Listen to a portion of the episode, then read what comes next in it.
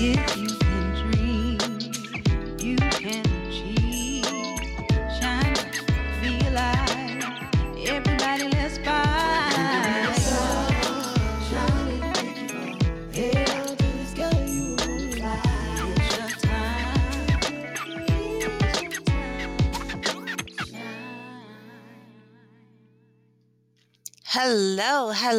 hello. Thank you so much for tuning in to Purifying Truths with A Star. Today we have a phenomenal guest with us by the name of Miss Davidia Michele. For those of you who are not familiar, Davidia is a Ohio native. She's a mother or author and so much more. Welcome to Purifying Truths, Miss Davidia. Thank you. Thank you, Star. I really appreciate you having me here. Um, I'm excited. I'm excited about our conversation today. And um, I'm ready to get into it. Let's do it. Let's do it. So please tell the audience who you are, the nitty gritty. Who's Davidia Michele? Woo! Who's Davidia Michele? I am, as you mentioned, I am a mother. I am a mentor. I am a medical and health advocate to my special needs daughter, and I am a vessel of wisdom and encouragement. Um, I have to tell you that I have not always been the woman that I am today, but by the grace of God, with my unwavering faith and solid relationship with Him, um, God has guided me into my purpose. Um, I am a woman who uh, I impact and I uplift the lives of others with my words of wisdom, affirmation, encouragement, and prayer. Um, with my uh, my tribe, if you will, I'm often referred to as the uh, supporting beam or uh, pillar of support in my you know personal community. As you mentioned, I'm an Ohio native. I live in Northeast Ohio, and um, with my my daughter she is um, special needs and i'm sure we'll you know touch on her story a little bit here later. But um, you know god just has you know guided me into this place where he chose me to to be a lifelong caregiver and that is what i am. Um, that is part of who i am um, he has blessed me um, to be a woman with a heart of gratitude. Um, I have an endless well of patience that sometimes drives me nuts. Um, and I'm awful. I'm often um, described as, you know, a woman of strength and resilience. Um, I, I am just, you know, a woman who is committed to continuing the journey that God has designed specifically for me. And um, in a nutshell, I am simply the me that God created me to be.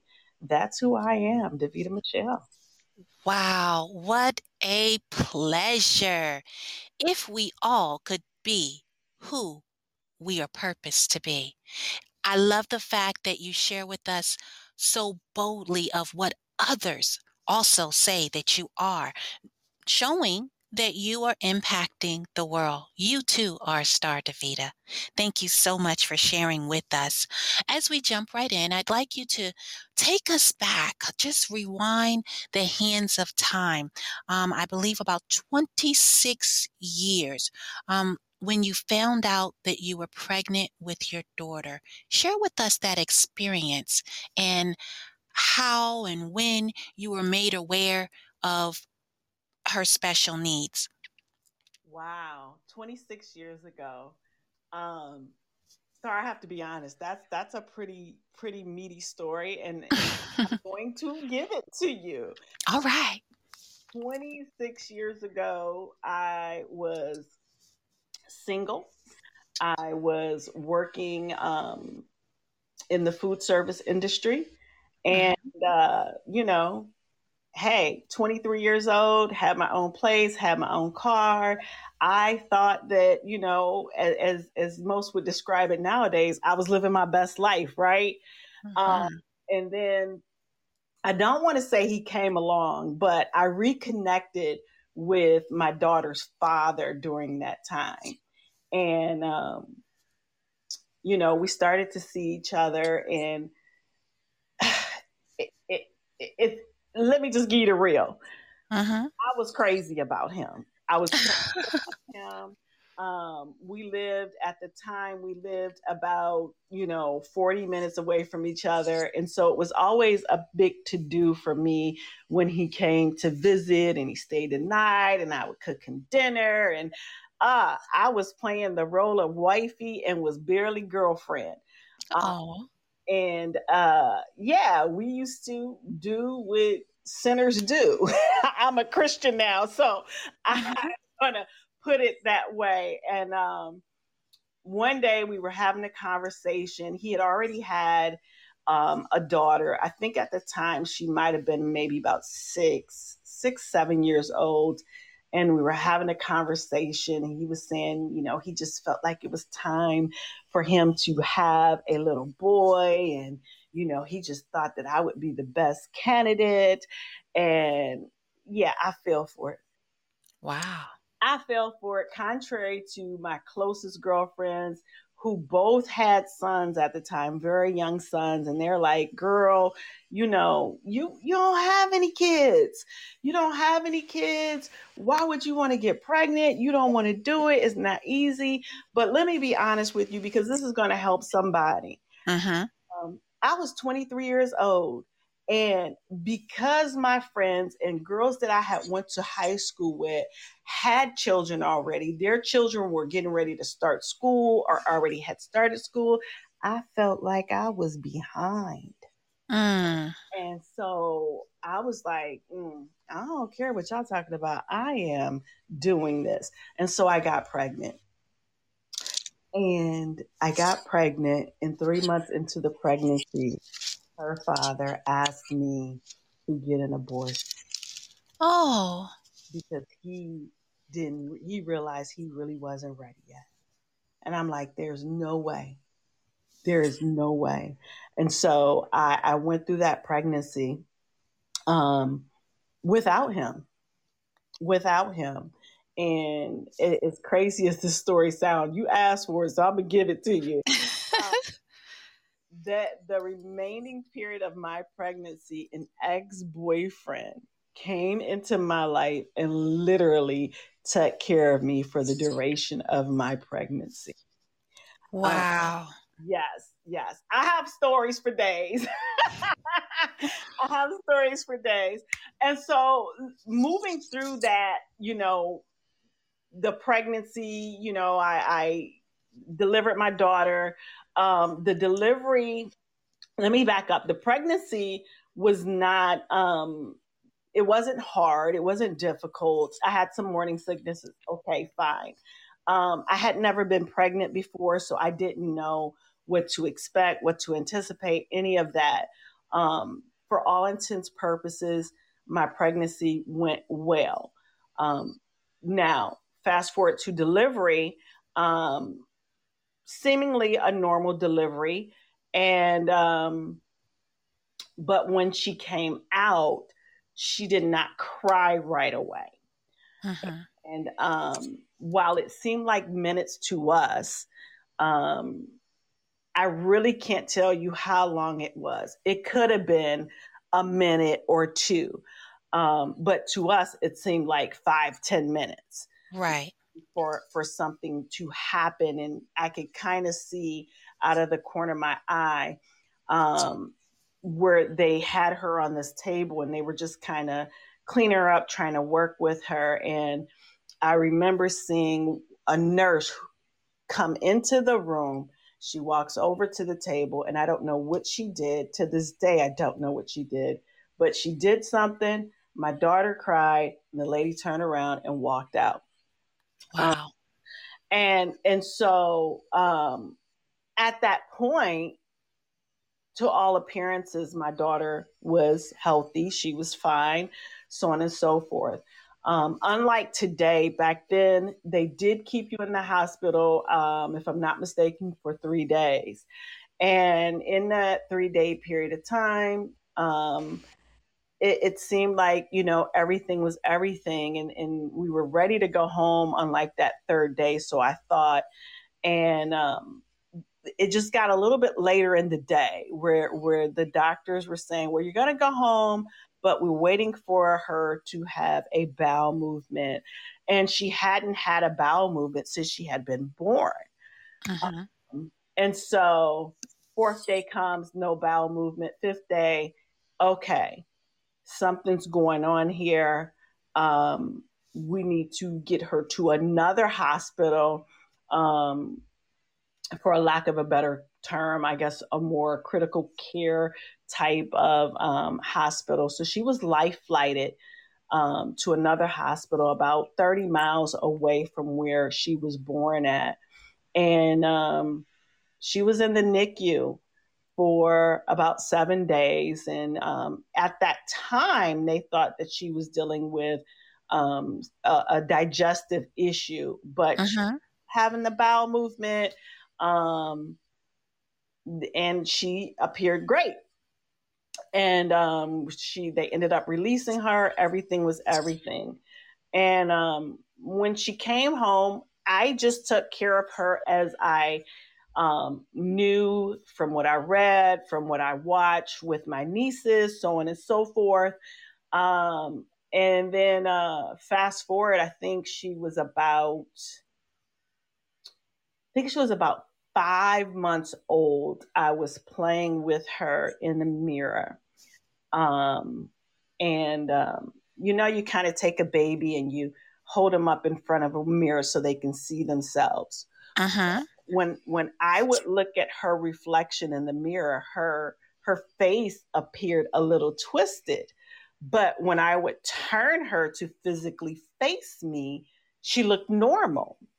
Huh. And um, I, the strangest thing. And I just kept doing it and kept doing it. I'm like, something is not right. And so, um, just from reading books, I started realizing, okay, there are some things that she's not doing, so on and so forth. And so, when she had her, I think it was her six month visit, uh-huh. um, I started explaining to, you know, her doctor, this is what's going on. This is what what is not going on. And um, he explained that he would have he would want to do an MRI on her. Um, he identified she used to hold her head um, to the left, and we just thought that was like a more comfortable position for her. Uh-huh. always hold her head to the to her left side um, and that diagnosis came with what they call left torticollis. And it's like a muscle condition with therapy. You know, you can um, you can um, resolve. Um, and that is what happened. Um, um, then from there, we got the MRI the MRI findings was that um, she had cerebral palsy. And so, with that um, diagnosis of cerebral palsy, um, they were able to identify um, developmental delay. Um, and I know many people hate this terminology, but I want to use it because this is how it was given to me. Um, uh-huh mental retardation. Um, and so she was just six months old when she got that that diagnosis. Wow. And, um, from there, they were like, "Well, um, this is what we need you to do. She needs to get into physical and occupational therapy." Um, and we don't know what her life will be like. We don't know um, what therapy will do for her. Um, we don't know her life expectancy. Um, typically, with children with um, these conditions, their life expectancy isn't the same as, you know, mine or yours as uh-huh. quote normal people. And so, um, yeah, that was at six months um, started therapy right away. At this time, I'm, I'm cutting some of the story because her story is quite meaty. At that time of my life, um, her and her her myself and her father had um, gotten back together, moved in. We were living together, and when they started the the physical and occupational therapy, um, I hindsight tells me that I was probably in a state of shock um, and disbelief that this was my child. Mm-hmm. Um, I didn't go to any therapy appointments for six months. Um, my her father, he's now my ex husband. We did end up getting married, but mm-hmm. her, her father took her to therapy for six months straight, and the therapist never knew what I looked like or anything. Um, and during that time, I, through prayer, um, had just kind of thought, you know, took some time to think, reflect, um, connect with God, if you will. And I had just got to a place of resolve that, okay, this is the card I am dealt. Um, I have to come face to face with it and accept it. But if this was going to be my daughter's life, I was going to do the best that I could do. Understand that for whatever reason it is, I didn't understand it in that moment, but um, try to understand, try to accept for whatever reason it was, God had chosen me to be her mother. And uh-huh. I wanted to do it to the best of my ability. And um, at the six month mark of her going to therapy, I finally showed up. And, um, you know, the therapists, both therapists were like, oh, okay, we always see dad. And, oh, you know, they didn't really know if mom was in the picture aside from what he, you know, had told them, like, mom's working, you know um, that deal. And so, yeah, at six months, I started therapy with her. That was tough um, because I was dealing with my own internal stuff. Uh-huh. But as we sat there, as we sat there with the therapist, um, at the end of our appointment, that I'll never forget it. The physical therapist sat and told myself and her father like um, look somebody is going to have to quit their job and stay home with her and take care of her and i was like in my mind that was like a slap in the face because we were young we were young uh-huh. um and we were barely making it with both of us working at that time. Uh-huh. So have someone say, look, you have to quit your job. We understood that she needed, you know, some additional care, but as two young black people, you know, a man and a woman, we really didn't understand what that looked like. Like my parents always worked both his parents always worked. Um, and this is what we have to survive, have to do to survive. We have to keep a roof over our heads. We have to be able to just provide for her. So that did not make sense to either one of us. And we walked away from that appointment like, oh, that's not happening. Mm-hmm. They're tripping. She's a baby. Um, you know, we would just continue to do what we were doing. And we had, you know, um, family members as, as sitters. And, and that's kind of how we began to push forward with her diagnosis. Wow. You know, Davidia, that is a powerful testament as to how strong you are because even at a young age, you took on motherhood by the horns. Like you didn't back down. I understand you had a few little, you know, months that you were in denial and and rightfully so. I mean, who wouldn't? But then, you know, you picked up and you carried on.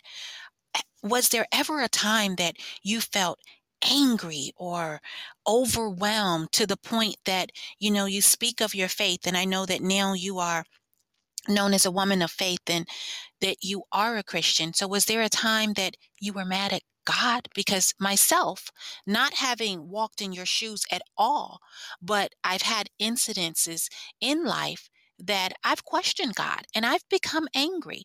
How how did you deal with that in your spirituality?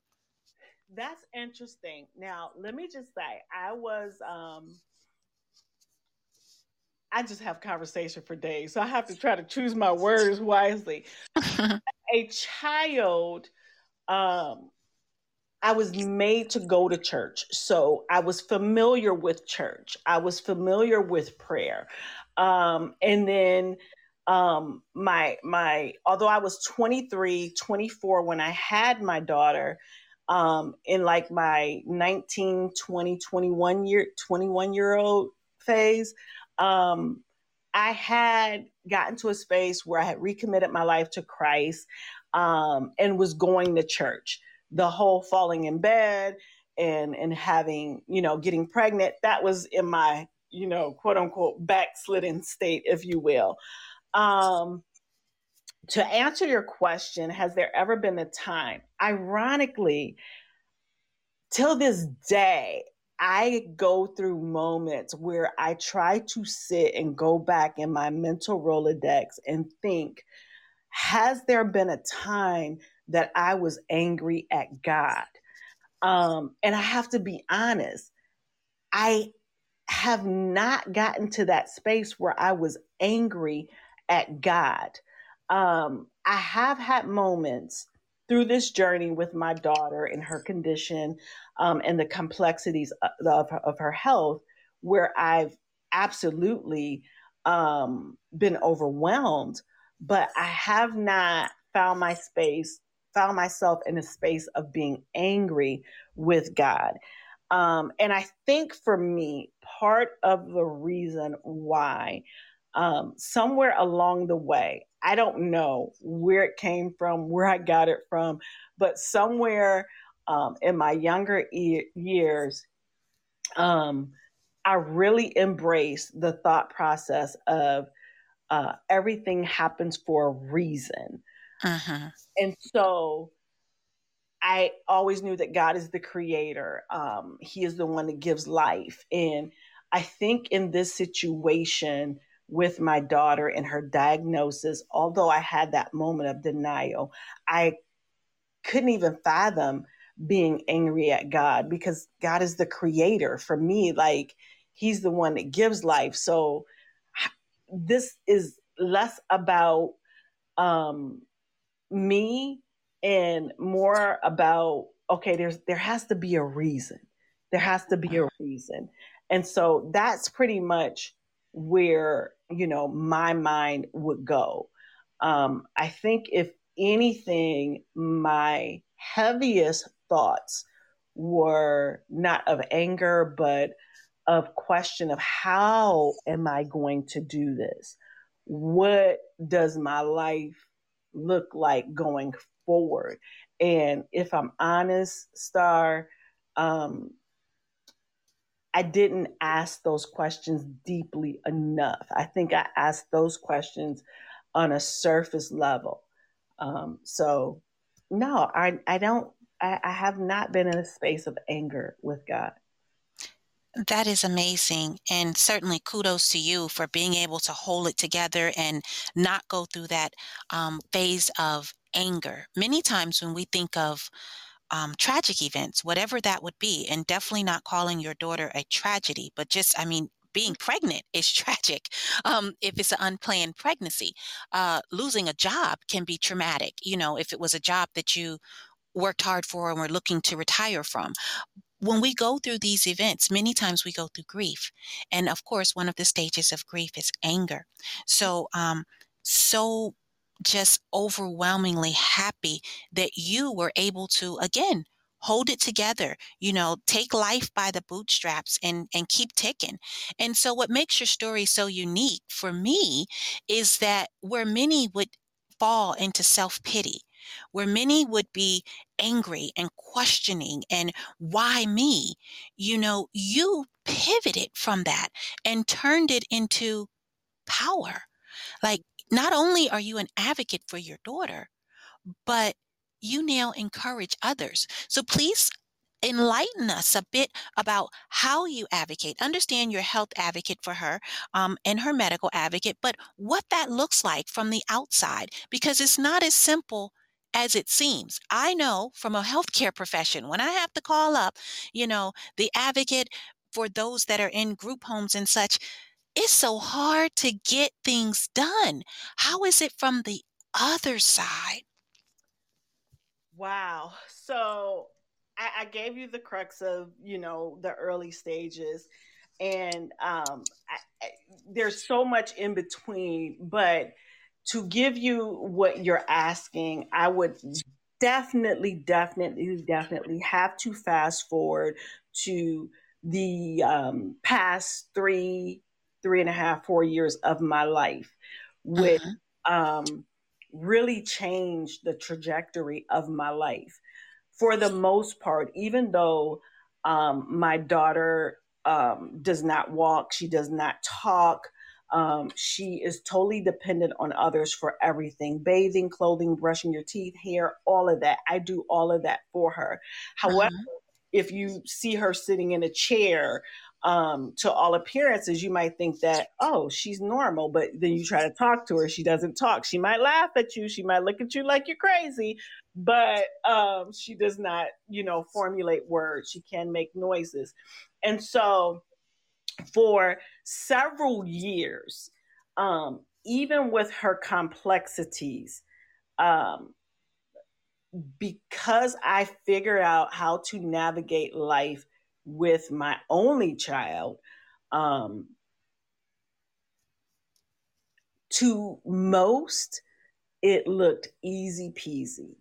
Um, it mm-hmm. looked like I was just coasting through life. And um, my goal was I was, like I said, I was going to take care of her to the best of my ability. And I believe that I did that and continue to do that. However, however, um, in 2015, her her health started to change.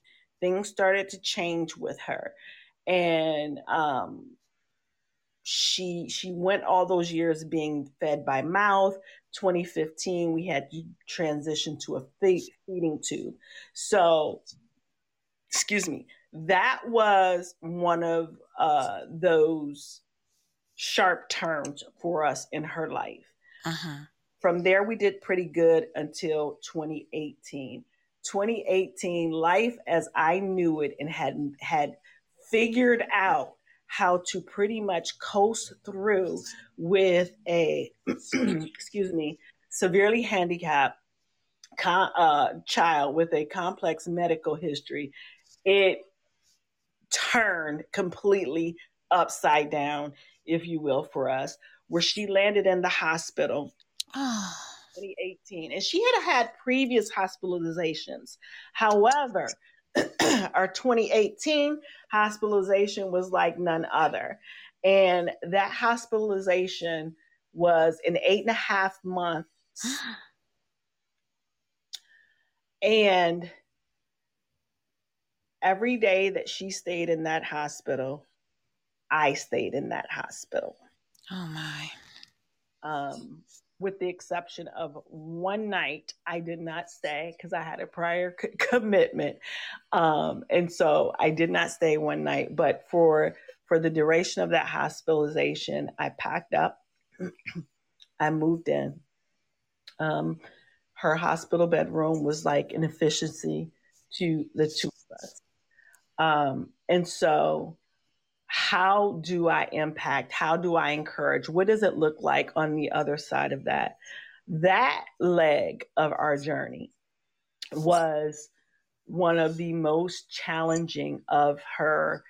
Um, at the time, it was one of the most challenging of her life. Okay. Um, but, but for who I am and who God created me to be, I knew it was purpose in mm-hmm. that that whole event. I knew it was purpose in that. And so um it was challenging, it was difficult, but I just had to trust and believe that God is the God that he says he is. And so during that time, I held on to God. Um, I was committed to every morning getting up, doing my morning devotional, getting up, taking a walk um, that could range from anywhere from two to five miles. Um, and unbeknownst to me, um, my silence was encouraging not just other parents who realized that I had been on this sixth floor for however long I had been, but nurses, um, doctors. Uh-huh. After I had been there for a while, um, and they became familiar with me, it became this thing of, you amaze me.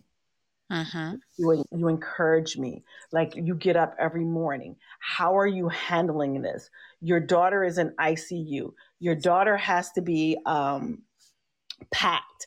PACT is for those who, who don't know um, for for pediatric care. I don't know if they do this in, in adult care, but for uh, pediatric care, um, PACT is when you're on a regular floor and um, your child is being treated, but they basically take a nosedive and they need to be assessed to be transport transferred to um, the intensive care unit. And I never forget the first time she was packed. I'm like, I I think I know what you're saying, but I really didn't know. Um, but the doctors and the nurses and all these people that came in the room kept saying, "Are you okay? Are you okay? Are you okay?" And I'm like, um, I'm fine. She's the one that's mm. having the difficulty. Um, and so I was able to encourage people in my silence. But as time went on in that hospitalization, um, I wanted to to do more. I wanted to um, well, let me back up. I understood that God had me there for a reason. After we were there for so long, I'm like, okay, is this really all about her? Am I supposed to get something out of this? And so I was like, I didn't know. And so my approach was, well, if I'm supposed to get something out of this in order for us to get out of this hospital, let me try to tap in and and be connected with God and and and move and speak as He is guiding me to. And from there, I just began to talk to people. I began to talk to workers when I would go down to the cafeteria, complete strangers who, you know, were just visiting the hospital. Um, good morning, hello, how are you? Constantly came out of my mouth, no matter who I encountered.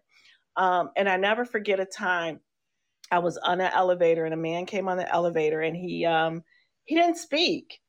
And um the elevator doors closed and I said, "Hi, how are you?" And he looked at me. He was like, "You know, I, I could be better, but thank you for asking me how am I how I'm doing. Thank you for that. Like like thank you." Um and I, I'm tearing up now because Aww. it was in that moment that I realized it's the simplest things. Mm-hmm. Sometimes people think, you know, um, you know, a word of encouragement is something, you know, that just sounds so eloquent and just so full of all of these descriptive words and so on and so forth. But people don't realize how a person can be encouraged by a simple hello. Uh-huh. So, how are you? Um, especially when you don't have to speak to a person but I that's something that I intentionally chose to do. And so being on that side of um, encouraging people and just impacting people's lives, that's just what I did. And it, it the bulk of it, I won't I won't say all of it. I won't even say the bulk of it. Um, a good portion of it um, manifested, you know, itself in the hospital that first eight and a half month admission. Wow. Wow. You know, Davidia, your dedication and commitment is inspiring. Many times we whine and complain about things that are so much smaller than the obstacles and challenges that you've had to overcome. I can't imagine being in the hospital for eight days, eight and a half months. Oh my goodness. And and to be there with a smile and encouraging others, truly, you know, God was with you. Truly, that's something that is above what man can only do. That is supernatural. Absolutely. I, I truly believe that. Now, you know, as you communicate with others, um, you talk about um, your books and everything about communication and how important it is. And you told us about just speaking to the guy and how it changed, you know, his day and opened up his eyes. Um, what words of encouragement would you have for those in the audience that um, is dealing with whether it's someone that they're caring for, someone in their family, or whatever life have thrown their way? What words of encouragement do you have for them? Okay, um, with that, I have to share that um, I want to say maybe 2011, I decided to go back to school. Mm-hmm. And I had to write um, a paper.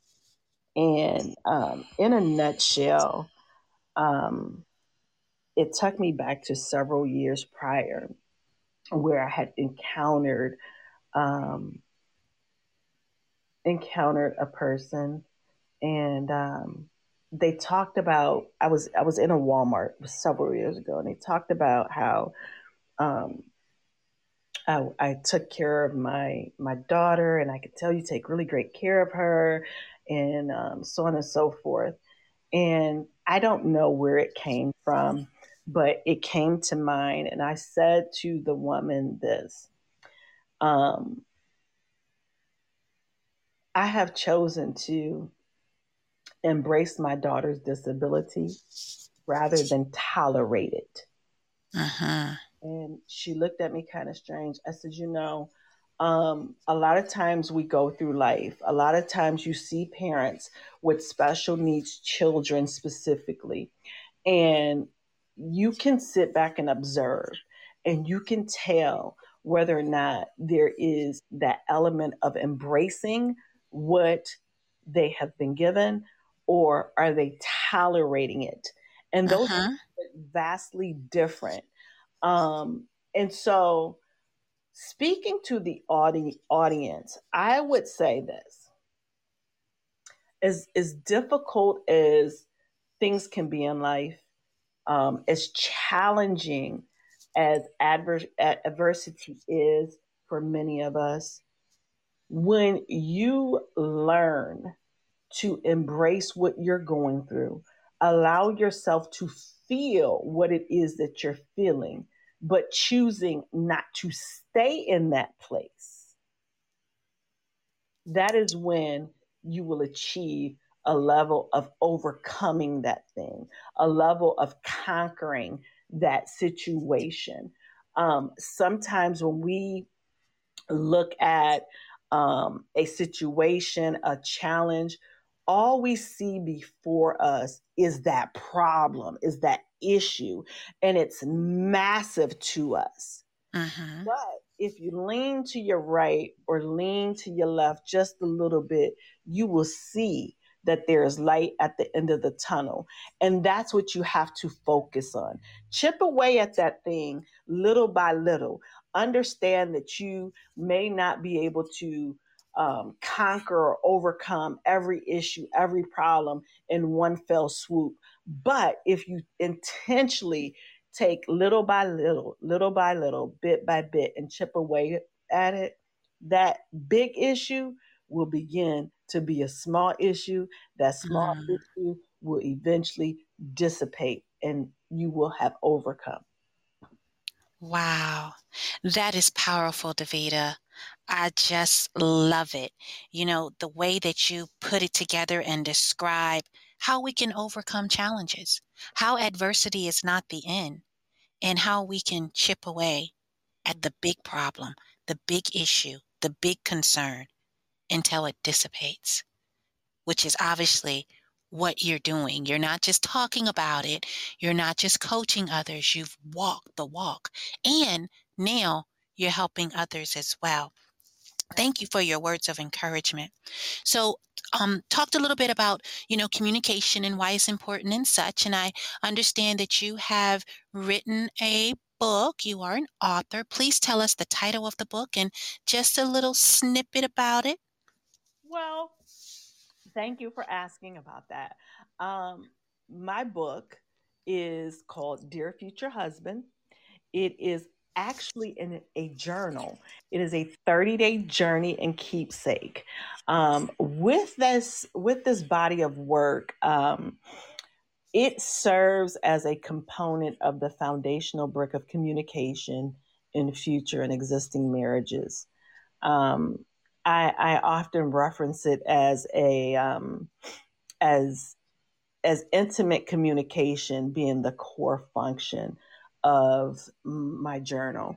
And what it does is for single and married women, um, they are guided into a space of reflection and um, it gives thought provoking content.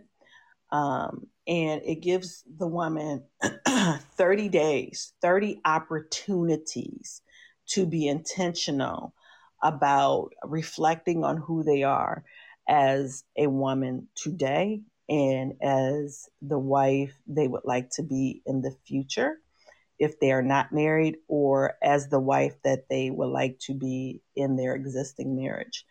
Um, I could not have thought of this concept, um, the content on my own.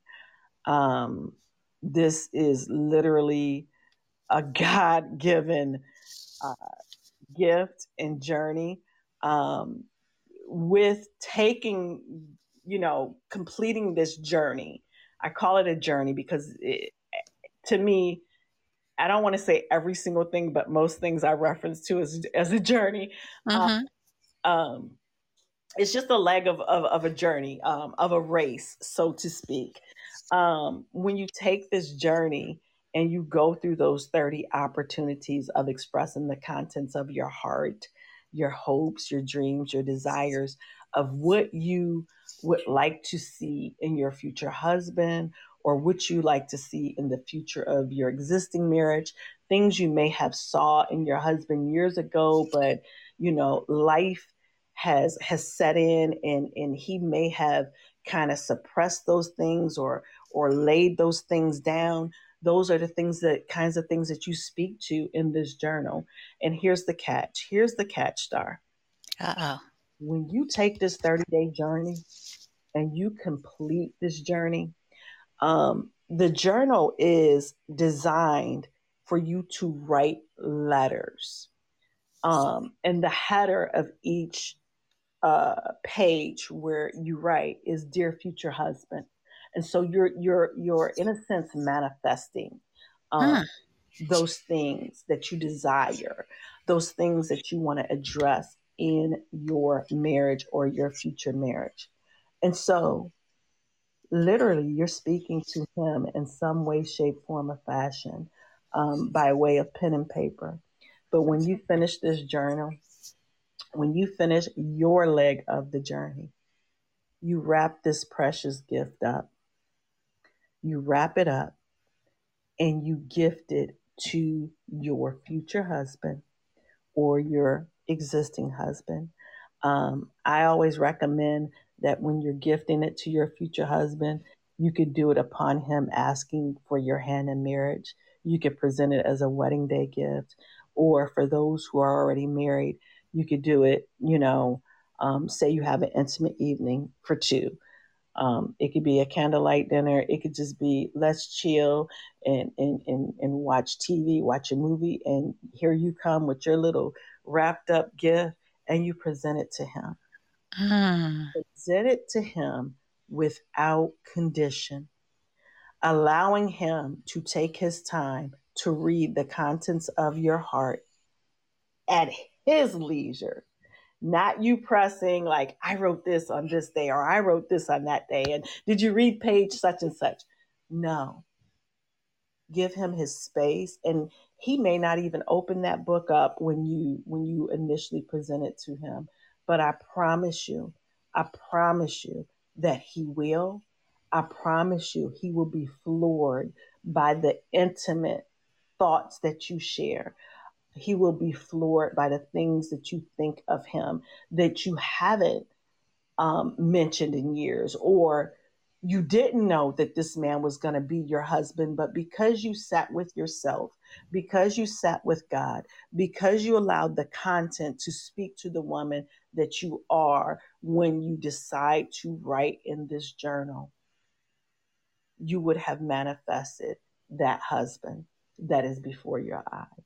And so that's basically what my my book is about. Wow.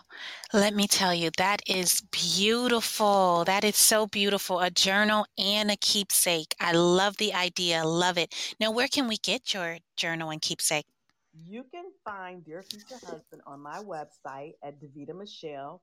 That is D as in David, A V I D I A Michele with one L dot com. You also can find it on Amazon. Um, it is available on Amazon um, as well. Um, if you order it from my site, there is an option to um, purchase a signed copy. And in the signed copy, I um, write you a special note, write you a special blessing. Um, it could be a blessing, it could be a prayer, whatever God leads me to write in that moment when I um, get your order and get ready to prepare it. Um, there's definitely a special note to you for it. Also, I just want to highlight when I do um, uh, send out signed copies, because of the way the, the journal is designed, in the front of the book, there is a page where um, it identifies let me let me i'm flipping through not that one. Um, you identify um, your engagement date. You you identify who you're giving it to okay? So you have your your husband you have your engagement date and your wedding date that you highlight in the front of the journal. And because i do not want to compromise the integrity of the gift when it's presented I sign all of the journals in the back of the book. Hmm. Uh-huh. So I, I did want to highlight that. All right. Well, thank you so much for sharing that. And if there's someone that would like to connect with you, are you on social media at all? And if so, what handles? Absolutely. My handle is the same across the board on all of my social media. You can find me on um, YouTube, Facebook, Instagram, TikTok, um, Clubhousers. If you're out there, I am also on Clubhouse. Davidia Michele, that's where you can find me at across the board. Amazing. Love that you kept it uniform, making it easy to find. Certainly, um, I recommend connecting with Davidia Michele as she is a phenomenal woman inside and out, full of beauty. Thank you so much for joining Purifying Truths, Davidia. Thank you for having me. It's been my pleasure. Oh my goodness, we've learned so much. Truly, the pleasure is ours. Thank you. And thank you for tuning in to Purifying Truths with A Star. Tune in every Saturday at 9 and noon for exciting new guests who illuminate the world in the various facets of life. You too can connect with A Star, Facebook and Instagram at Facets of a Star. Please visit the website www.facetsofastar.com. Shine bright.